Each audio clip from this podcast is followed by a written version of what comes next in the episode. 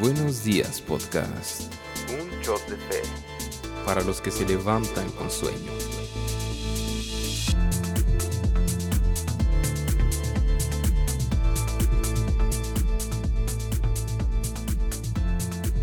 Buenos días, podcast. Bienvenidos al episodio número 34, el último episodio de nuestra serie Firmes o Fuertes.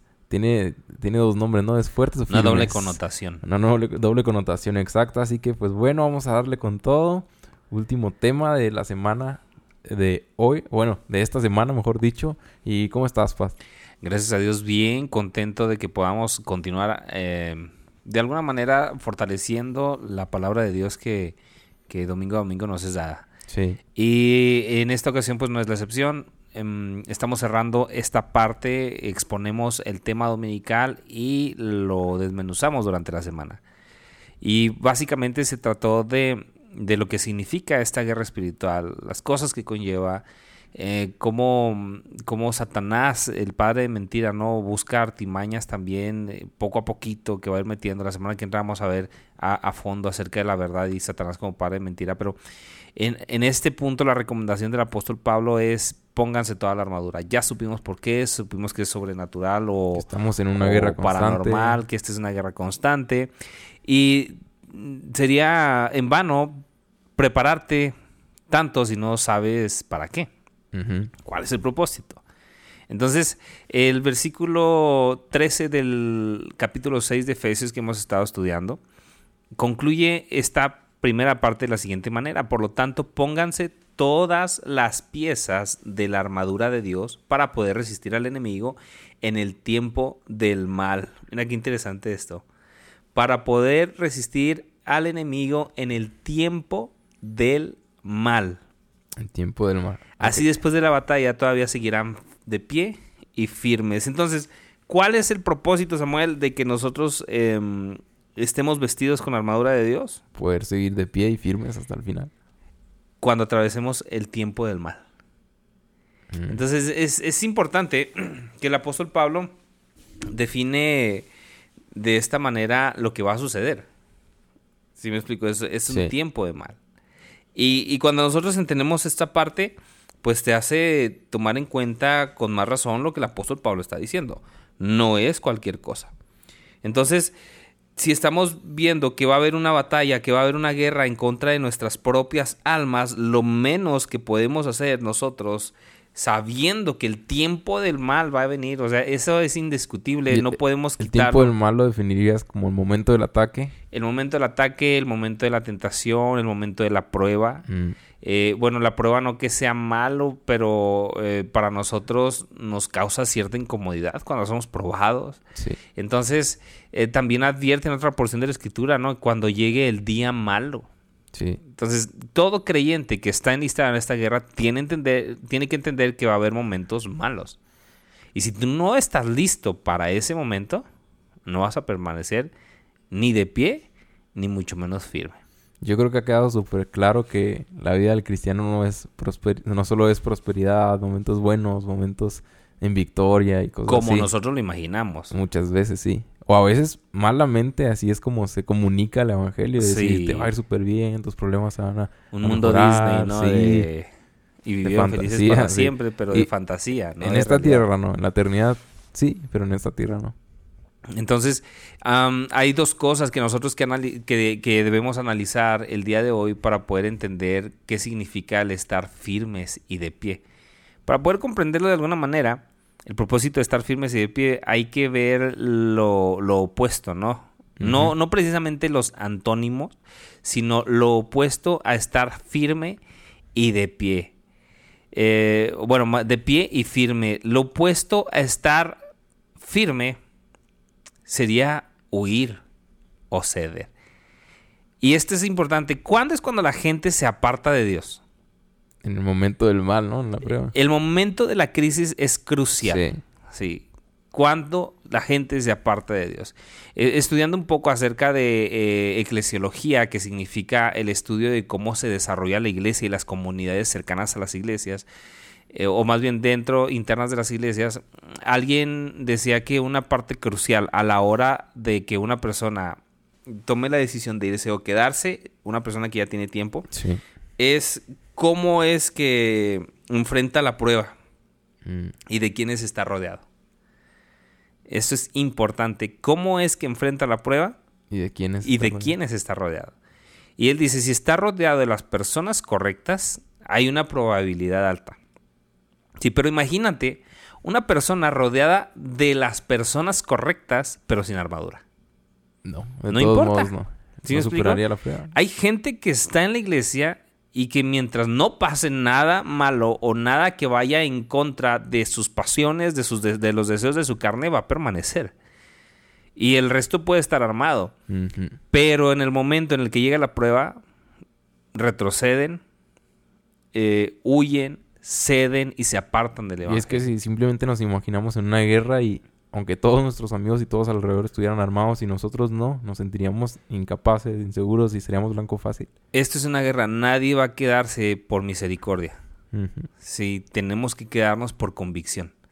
Por misericordia no hemos sido consumidos, por la misericordia de Dios no hemos recibido lo que merecemos, por su grande amor y, y por su gracia hemos recibido lo que no merecemos. Pero eso no va a hacer que tú permanezcas en una iglesia. Es decir, hay mucha gente que toma por alto, pasa por alto lo que significa la armadura espiritual y mientras no pase nada en su vida, ellos sienten que están firmes. Pero te ha tocado ver gente que de pronto se desapareció. Sí. Y, Sí. y me recuerda al versículo, ¿no? El que cree estar firme, mire, Mire que no, caiga. ¿Cuál es la razón que el apóstol Pablo nos dice aquí? Por la cual la gente retrocede, huye, se va. ¿Por qué no están vestidos de la armadura? En el tiempo del mal. En el tiempo ¿Y ahora mal. cuándo vas a saber cuándo llega el tiempo del mal? Nunca. Esto es como pudieras imaginarte las temporadas, ¿no? De los huracanes y cosas así, pero en realidad no sabes. Esto es más Y- como un terremoto, ¿no? O Y sea, si hablamos que es como una guerra regularmente, los, los, el ejército contrario hacía toda una estrategia, una maquinación para en el momento que justo estuvieras dormido, estuvieras no pendiente, es cuando atacan. Ahora, una persona que está con esta conciencia de lo que tú acabas de mencionar en medio de la guerra, cuando siente que está de, este, siendo derrotado, pero escucha la voz de su Señor, permaneced firmes, lo que va a tener eh, como resultado para este soldado o todo aquel que se sienta digno de ser llamado un soldado, porque todo aquel que ha decidido seguir a Cristo se, se enlista en el ejército de Dios, todo aquel que escucha la voz de su Señor, entonces responde inmediatamente. En vez de retroceder, avanza. ¿Sí me explico? Hay, hay un ánimo en él. Y, y se demuestra un poco en, en- tanto en la confianza en el Señor y al mismo tiempo que precisamente es tu Señor, y lo que Sí. veíamos en capítulos anteriores. Mira, eh, hemos pasado por circunstancias adversas dentro de nuestra congregación. Y pudiera decir yo que las personas que más fieles han estado en la oración, tan solo en la oración y en- el conocimiento de la palabra a su nivel, pero han estado, eh, en medio de las circunstancias adversas han permanecido. Sí, y ese es un ejemplo de que la armadura de Dios. Exacto. Estás preparado para la batalla, estás preparado para el momento. ¿Cuál es la razón por la que alguien se va? Mira, la gente no se va porque lo decepcionó un hermano. La gente no se va porque ah, se sintió triste y nadie lo visitó. La gente no se va porque el pastor no lo saludó el domingo. La gente se va porque no entiende que esta es una guerra y no están armados. Y volvemos a lo mismo, personifican el problema, perdón, y creen que el enemigo es una persona. Y luego, luego, lo, lo- lo primario que hacemos es tratar de culpar a alguien. Sí, En vez de tomar nuestra responsabilidad, no oro, no leo la Biblia, no busco la comunidad con los creyentes, todo esto, lo más fácil es decir, me hizo. o sea, en otras palabras, no permaneces firme. No permaneces firme, no puedes permanecer firme porque no estás peleando la batalla correcta, estás huyendo de tu posición. Estás diciendo, no me gustó porque el caballo del general este, eh, relincha mucho. Mm, siempre vas a tener una excusa. Y, y es bien fácil, ¿no? De alguna manera, al venir la dificultad, ser tentados a ceder, a oír. La voz del enemigo lo que te dice es, corre, huye. ¿para Estabas mejor aquí?". antes de que fueras cristiano. Ajá. ¿Y, ¿Y qué voz estás escuchando? Por un lado está el Señor gritando, permanezcan firmes. Y la voz del enemigo diciendo, huye. Por el otro lado. Y, y esto nos tiene que hacer a nosotros preguntarnos. Sí. ¿Qué es lo que sucede cuando somos tentados, probados o atacados. ¿Cuál es la respuesta a nosotros?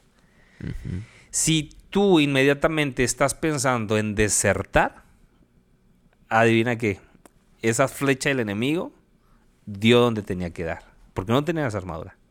Sí. Que en estas semanas que siguen vamos a ver la armadura en su totalidad. Y, algo que me gustaba mucho de un libro que estamos leyendo, que se llama El cristiano con toda la armadura de Dios, de Wayne Gruden, si no me equivoco. No, no es de Wayne Gruden. No, ay, no, tú que me hablas de Wayne Gruden, te ando acá bautizando libros que no son ni el caso. es otro, sí, Sí, sí, sí, me lo mencionaste tú y me quedé con esa. Es de William Gurnall. Pues a fin de cuentas suenan igual, no son como con nombres chinos. William Gurnall, este, él hablaba justamente de esta porción de, de, la armadura de Dios y dice, mira, Dios fue tan sabio, el apóstol Pablo, bueno, Dios es tan sabio, el apóstol Pablo tenía tanto interés de que entendiéramos qué es la armadura que la definió por completo para que tú no te hicieras tu propia armadura de cartón creyendo que era la armadura de Dios. Y qué peligroso, ¿eh? Porque muchas personas creen que tienen la armadura y... Su religiosidad es su armadura. Si me explico, es que siempre lo he hecho así. Es que a mí me enseñaron así. Y son tradiciones en vez de principios bíblicos y apegados a la escritura. Están armados pero bajo sus propios preceptos. Entonces, quitando todo esto, lo opuesto a permanecer firme es huir. Te vas a ver tentado a huir si no tienes ah, la armadura. Ahora es interesante que dice literalmente, así después de la batalla, todavía seguirán de pie, firmes. Me llama la atención que menciona después de la batalla. No solamente está la instrucción de permanecer firme seguramente antes del momento, en medio del momento, pero después de la batalla te puedes confiar por una victoria pasada, ¿no? Y dices, no, pasé esta super prueba y a mí no, me vuelve a pasar, yo, yo no caigo en eso, no te preocupes. Y, y caes en una soberbia y en orgullo propio de decir, están mis fuerzas y dejas de estar en las fuerzas del Señor, en fortalecerse en, tus fuerzas.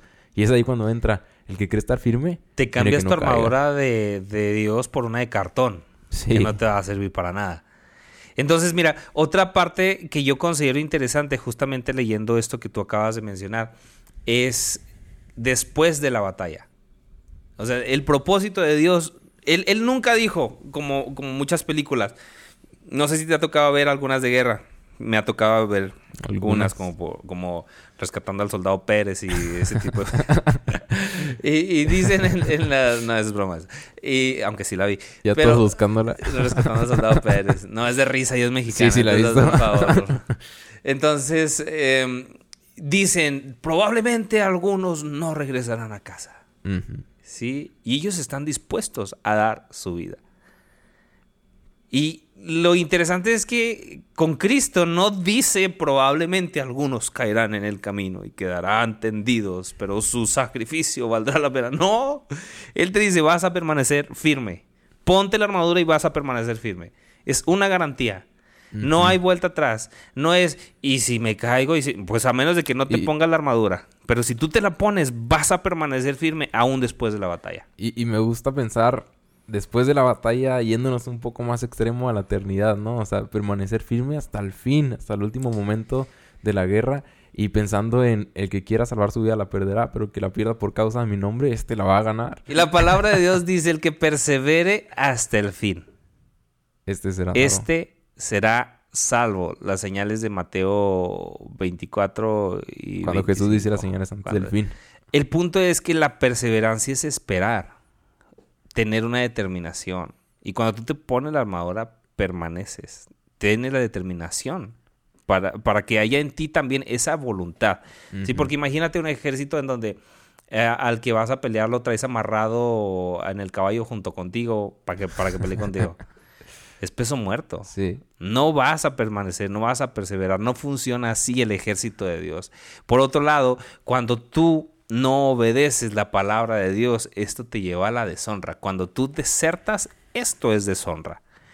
Hay, hay una frase de Pompeyo que apuntamos aquí y, y, cita lo siguiente. Pompeyo, el general romano, se jactaba de que con una sola señal podía hacer que sus soldados treparan por la roca más empinada, aunque fueran derribados a cada paso. Fíjate como un general humano, humano en sus fuerzas, se jactaba de la lealtad de sus soldados. Y ahora, ¿cómo el Señor, el Todopoderoso, nos dice permanezcan firmes y nosotros somos leales como los soldados? No merece menos nuestro Señor. sí. Sí, no merece menos. Otro comentario que aquí mencionaba William Gurnall es que el, el escritor sagrado describe la valentía de los, de los valientes de David, valga la redundancia. Mm. ¿sí? Y como ellos estaban dispuestos a escuchar el, el deseo del corazón de su rey, de tal modo que lo que él deseaba era algo que ellos estaban dispuestos a, a cumplir. Y, y siendo el rey David un tipo ¿sí? de Cristo, a que apuntaba a Cristo, al, al perfecto rey, que no era David, pero apuntaba a Cristo, a un rey perfecto, no podemos imaginarnos un ejército que a la primera de cambio deserte. sí. Un ejército que es voluble. Una persona que, que no permanece firme es voluble. ¿Qué significa esto voluble? Inconstante. Sí, Muy cambiante, ¿no? Cambiante de ánimo. Un día está que tocó el cielo y otra que pisó un clavo y siente el infierno ahí. Sí. Entonces, en esta porción de la escritura, nosotros tenemos que meditar en que tú te apartas de Dios y es deshonra para tu vida. Ah, Es cobardía. Y la escritura dice que los cobardes no heredarán el reino de los cielos. En cambio, ¿quiénes lo arrebatan? Los, valientes. y violentos. Y violentos, Sí, sí. violentos y valientes. Entonces, Le va a poner un grupo de música a los violentos y valientes. me suena a metal o algo así, ¿no? Me suena rey. O a menos de que sea un- una banda de protesta política, algo por el estilo, pero ah, fíjate, Hebreos 10:39 dice, pero nosotros no somos de los que retrocedemos para perdición, sino de los que tienen fe para la, per- la perseve- perse- preservación del alma. Oye, ando con todo en estos podcasts, más. ¿eh? Déjalo otra vez. Pero nosotros no somos de los que retroceden para perdición, sino los que tienen, sino de los que tienen fe para la, para la preservación del alma. Yo creo que aquí hay una clave, ¿no? ¿Qué es lo que te va a hacer permanecer firme? Tener los ojos puestos en Jesús, en la fe, El general. en general. Sí. Porque Él va a dirigir tus pasos, Él te va a decir a dónde ir, Él da seguridad. Estás fortaleciéndose en Él, como lo dice Pablo en los versículos anteriores. Y mira, aquí hay dos formas de ver la palabra general. O ves a Jesús como el general de los ejércitos celestiales, o ves a Jesús como el general Sanders, que es el de Kentucky Fried Chicken. Y, y sientes que te tiene que dar de comer y preparar tus biscuits. Hay gente que ve a Jesús como el general Sanders, ¿no? Así de... Espero estar Ya están confundiendo. esperando su pedazo de Su pollo, pedazo ¿no? de pollo y dame de comer y, y- y te quejas si no recibes lo que quieres. Los panes y los parte peces. De, de la pieza de pollo que tú querías. Santiago 4.7 dice, por tanto, sométanse a Dios, resistan pues al diablo y huirá de ustedes. No hay forma de resistirlo sin someternos a estas instrucciones de Dios. Una vez más, fortaleceos en el Señor y en el poder de su fuerza o ponerse la armadura de Dios. Pues, ¿Qué conclusión tan más fuerte en, en esta semana? Estamos en una guerra, hay un propósito. Dios no nos dice que vamos nosotros a, a quedar algunos en el camino. Ese no es el propósito de Dios. Dios no nos llamó para eso, Dios no nos salvó para eso. Lamentablemente, no podemos negar que nos topamos recurrentemente a personas que desertan del ejército de Dios y la única razón, Samuel, la única razón. Mira, no son las circunstancias, todos pasamos por circunstancias adversas. No no son los problemas, no es la desilusión de la iglesia. Hay, hay un meme, ¿verdad? Que, que se hizo con buena intención, pero que a mí me da risa, más risa el resultado. ¿Cuál es? Y cuál es? el, el meme cita lo siguiente. Este, bueno, el, el- el original dice, perdona si, si la iglesia te hizo daño. Ah, Perdón, sí.